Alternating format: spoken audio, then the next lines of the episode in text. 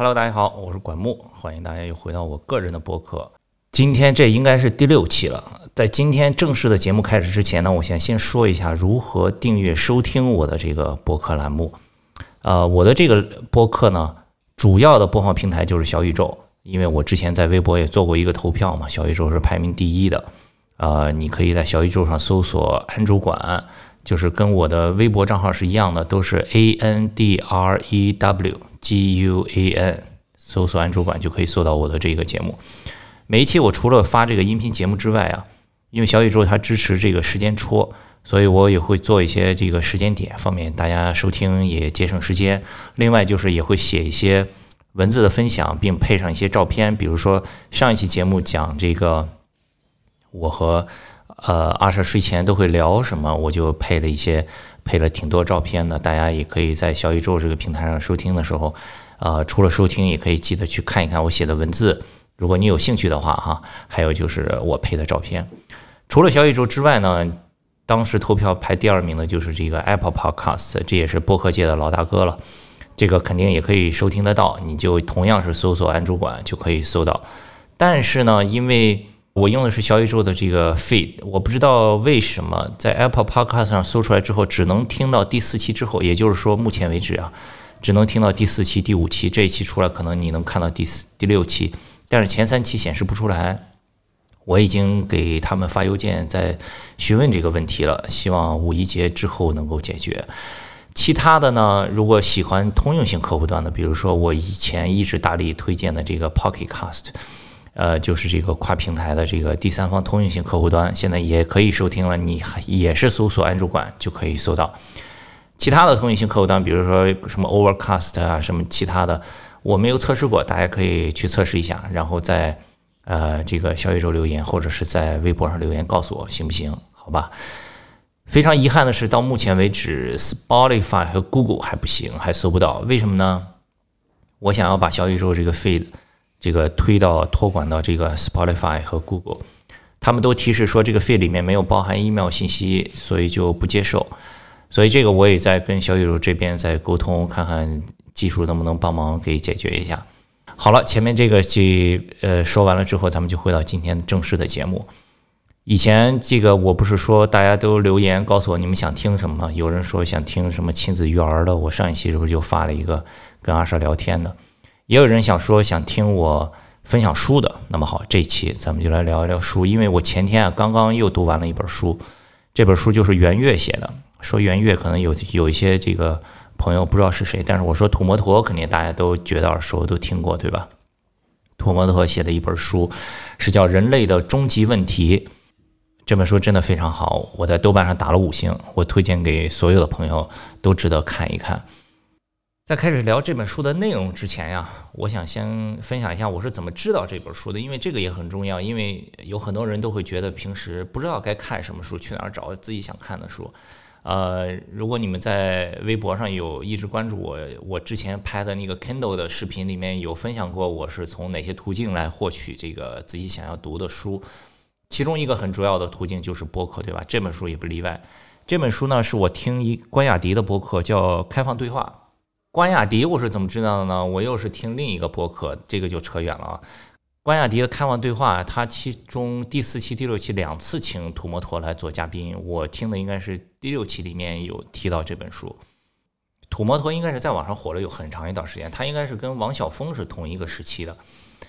呃，但是我一直都没读他的书，但是呃，这个其中的原因就是，你看我这个播客的第二期啊，我不是说去看这个小老虎的一个现场演出嘛。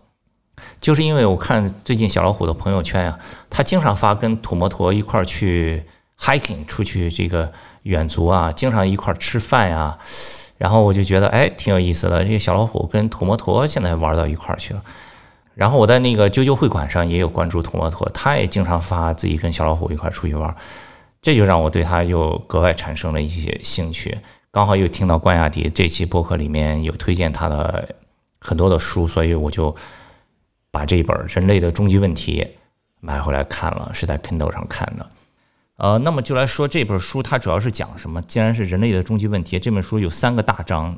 第一大章，人类是从哪里来的？第二章，人类到底能活多久？第三章，人类的创造力是从哪里来的？这真的是人类的终极问题啊！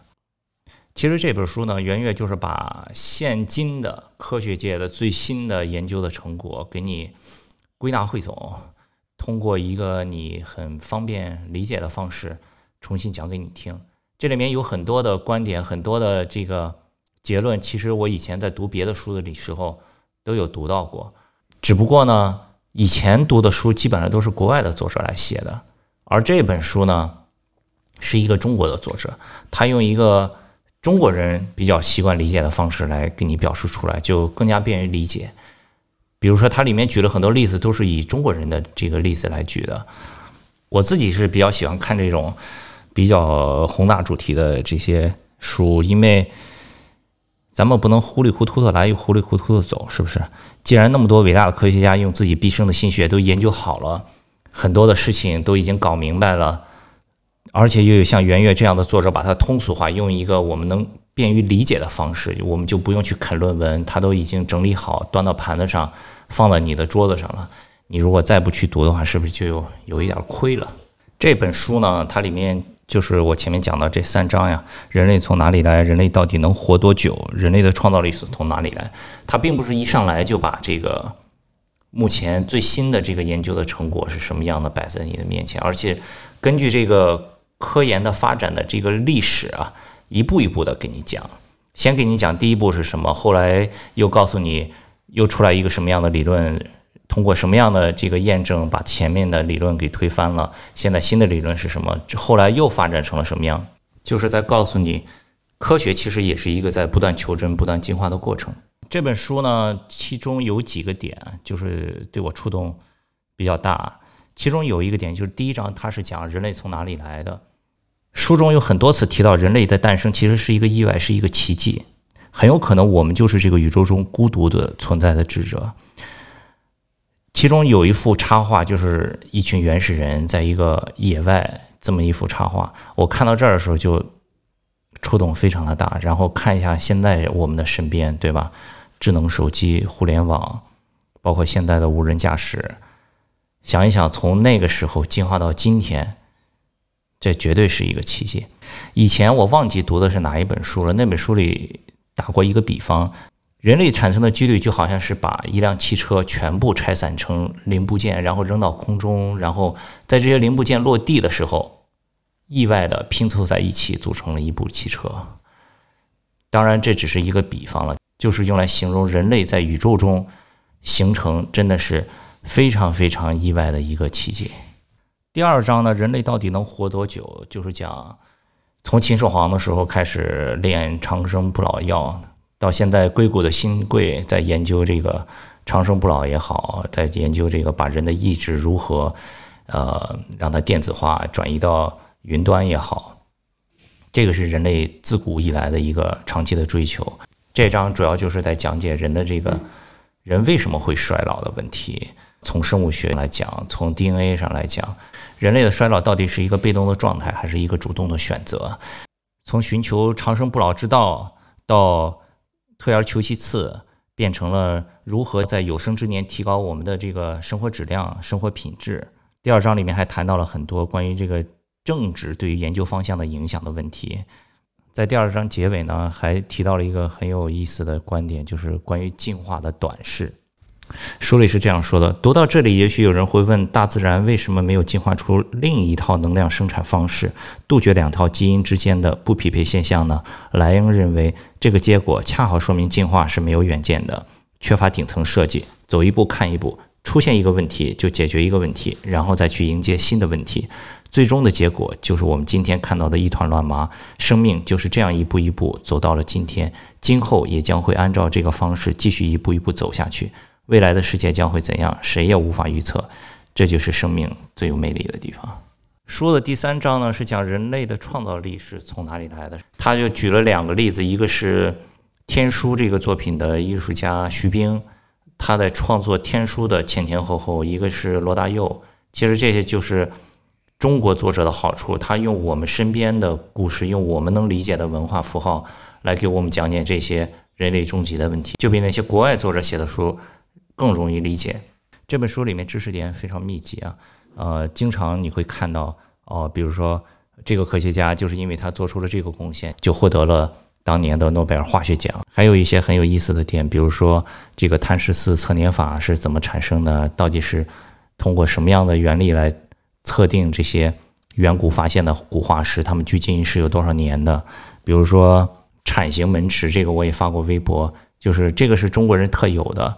以前我以为所有的人类的眼这个门牙都是这样的，像一个铲子一样的形状，就是你可以用舌头试着舔一下你的呃门牙的内侧，有一点凹进去，像一个铲子一样的形状。其实不是的，这个这个是中国人特有的。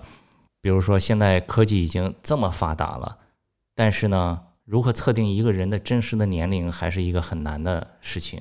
它就不像是树树的年轮，或者是海螺那个壳上的那个纹理，你可以很清楚的、准确的知道这个生物的年龄是多大。对人来说，要测定它的年龄，到现在为止还是一个比较难的事情。